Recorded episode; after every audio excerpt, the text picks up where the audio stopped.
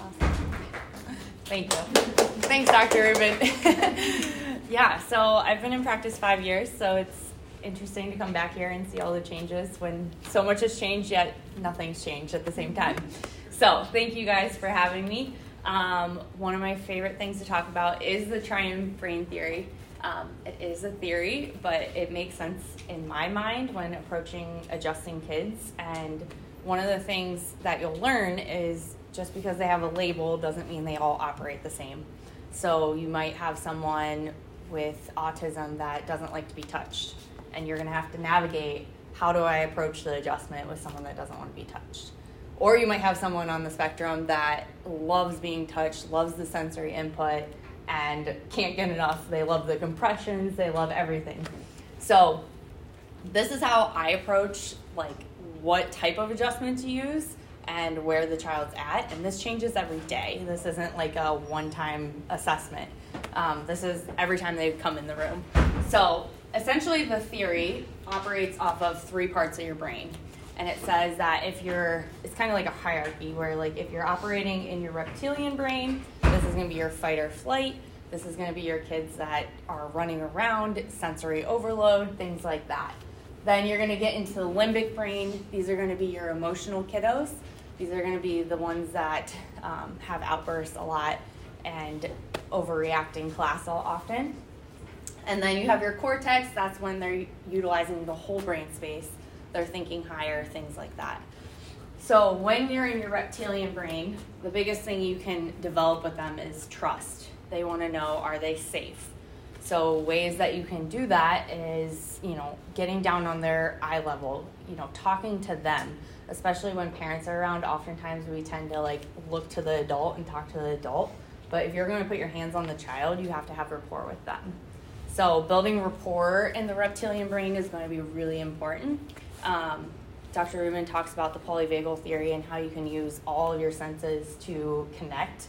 Um, so like slowing your heart rate, slowing your breathing, mirroring them and mirroring their energy so that you can let them feel safe. Once they feel safe, then they're ready to receive an adjustment. But up until that point, it's really hard for their brain to even let you in enough to find out where you want to adjust. Um, when they're in this limbic, they want to know, am I loved and am I heard? And that's where I think really listening to the child, like I said, talking to the child, but also just like interacting with their vibration. So, um, one thing I really like to do is just rock the spine a little bit before I start to adjust anything, just to you know match my energy to their energy, feel what their system is telling me, and not only listening to their verbal cues, but also listening to their nonverbal cues of like, oh, that area is really tense, and just feeling the tone of their spine. Um, so once they feel loved and feel heard, then they're able to utilize their whole cortex and that's going to be the integrating of, of actual adjustment. If someone is operating in their full cortex, you can probably deliver a better force, and their body is oftentimes ready to receive it. So, how this kind of works is we all operate in all of these all the time. We are constantly, you know, we have these for a purpose.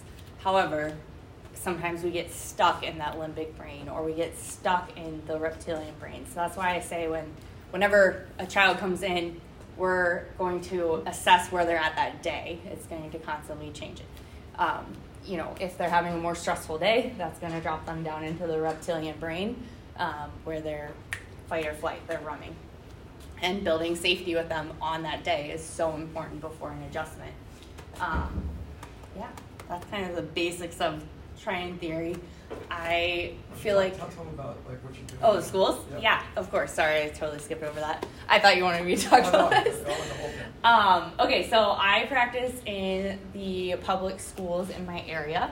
Uh, I'm strictly in the schools where I see students and staff throughout the school day. Most of the students that we see are kids with special needs, kids with IEPs. Um, that's an individual lesson plan that the staff have created for them.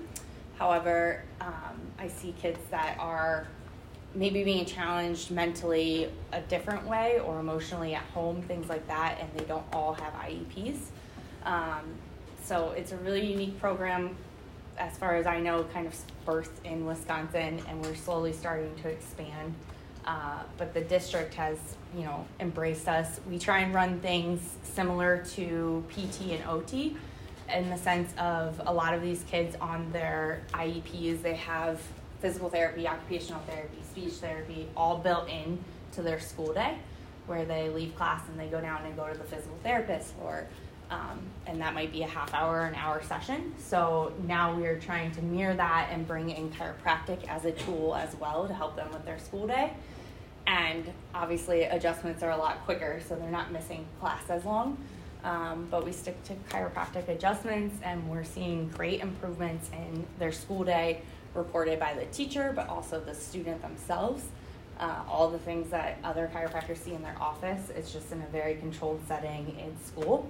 Um, so Dr. Heidi Haavik is actually writing our research for us, and we hope to have publications out at the beginning of next year. Um, we're also working with uh, a lot of politicians to try and implement why a chiropractor potentially could be employed by the school district at some point. Um, so we're just trying to grow the program. The ICPA has been very supportive in it, um, and I love the ICPA. So hopefully, some point we can all collaborate on this. Yeah. Any questions? Yeah. How did that start up? Was that like something they brought to the state, or brought? Is this or is this more of a city? Yeah, so it started in our city. Um, the chiropractor I work with, she's um, Dr. Lona Cook.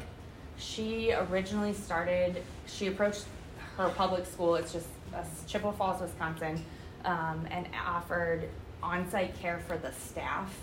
And then as that program or that started to grow and more and more staff were getting adjusted, the school district actually asked for the students to start receiving care.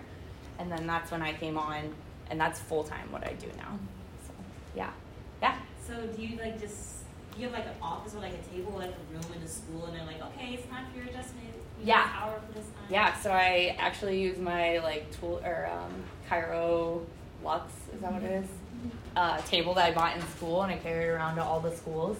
Um, I go to nine different schools one time a week, and I'm usually there for like an hour to two hours. And there's a list of students at that school that are signed up for care. Um, so I have a CA, she goes, she gets them out of class, brings them down, they get adjusted, and they go right back. So it's also cool to see what impact we could have on the brain because a lot of Heidi Haavik's research is talking about how the adjustments influencing the prefrontal cortex, which is going to be your higher thinking. So if these kids can get adjusted right in school, go back, focus, sit, learn, take tests, things like that, it, I mean, the impact's huge. Yeah. No, it's awesome. Go ahead. so cool.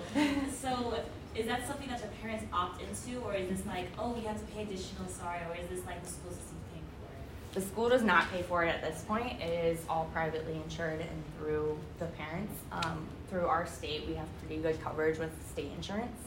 And a lot of the kids that we see being, they have IEPs, they have disabilities. We see a lot of kids below poverty line a lot of the kids have coverage through the state, which in Wisconsin is decent. Um, so we are using that, and hopefully, you know, we just want to make it more accessible for more kids. So, yeah. Thank you so much. Of course. Thank you. Great to see you. I'll send you a message yeah, talk tomorrow. Yeah. Okay, perfect. Thank you. Thanks, guys. Thank you, Dr. Amanda. I just want to explain a little bit more about the triune brain and the different sorts of brain models that are out there. Um, first off, the, the brain model that Dr. Melillo um, has kind of followed is what we would call the hemispheristic uh, model or the left brain, right brain model. And that model makes a lot of sense when you think about how someone is more dominant on one side or the other, whether they are more dominant on like the left brain uh, details, which is more like the left brain person is more like analytical, computational, detail oriented, etc., where the right brain person is more intuitive, you know, so emotional, uh, creative, those kind of things. Um, so, and, and you could look at people, um, especially the way Dr. Melillo talks about it, people with autism, people uh, with ADHD very often have a um, their left brain isn't working as strong as their right brain, so their left brain is more dominant. Um, so that's one model is is the left brain right brain model. uh, in comparison to the triune model. Another model uh, actually kind of comes from Dr. Uh, Daniel, Daniel Kahneman, who um, the author and Nobel Prize winner, etc. And he is a System One, System Two model. And remember his book, Thinking Fast and Slow, right? So System One is like the fast, uh, instinctive, emotional kind of model, and System Two is the slower, more uh, computational, analytical kind of model. Um, and that's how, how, how he believes in, um, in how the brain works. And I, I, I mean, and I think here's the thing: all these things are right. Nobody knows really exactly how the brain works, but that's I, I think that's it's an important way to think because there are some when you're emotional, you will think probably faster, right? Uh, you know, think about how many songs you know are out there. Like I shouldn't go with my heart, but I did, right? It's because it's, it's kind of a fast, impulsive decision versus a slow decision. Like, should I do this? No, I you know, let's think about this pros and cons, right? That's the different kind of thinking. But then there's the triune brain, which is, is that Dr. Amanda was just talking about, which was, I really like the, the concept. It first started in the 1960s with Paul MacLean, the neuroscientist. Um, and that's the lizard brain, mammalian brain, and then the human brain.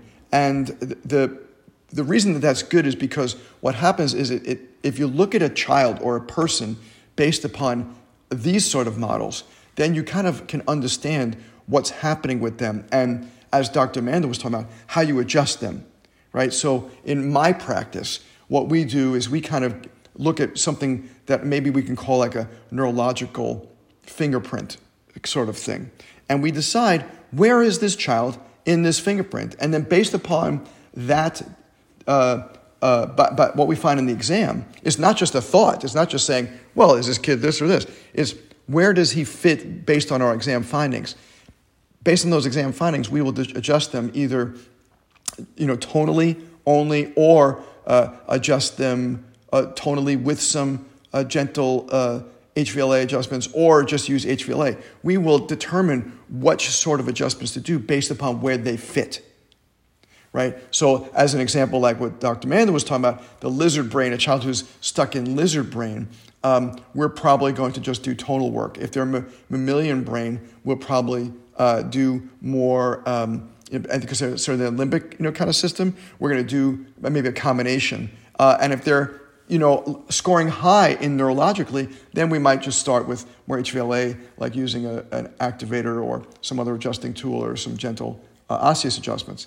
Um, so, so that's what I, I that's why I really enjoyed what Dr. Amanda was saying, and I think it really dovetails with what Dr. Melillo is talking about in the hemispheristic model. But instead of saying, um, well, the thing I like about Dr. Amanda's work is now you say, okay, if this, then this, if this, then this. Whereas the left brain, right brain, you have to extrapolate more to get to that uh, point. So, uh, plus, I think it's also quite amazing that Dr. Amanda has made these inroads in schools, and I hope you guys um, are interested in potentially learning more about this. You should definitely contact her um, and find out more. And we also are um, you know, this is like 500 and something podcast for us, so I'm so glad that you're here. Tell other people about this. Um, and also tell people we're doing intensives now. So we actually, uh, chiropractors are referring uh, to us, and we will examine your patient, adjust them multiple times during the week, some of them coming from out of state, even out of country, um, and then send them back to you uh, with a whole new description of what's going on, uh, exercises, recommendations, adjustment recommendations, etc. So it's been working super well, um, especially for those super duper challenging cases you might be getting. Thank you so much. I'm looking forward to uh, to getting feedback from this, and I'll be speaking at the Wave uh, this week. So uh, you'll be hearing that next time on the podcast.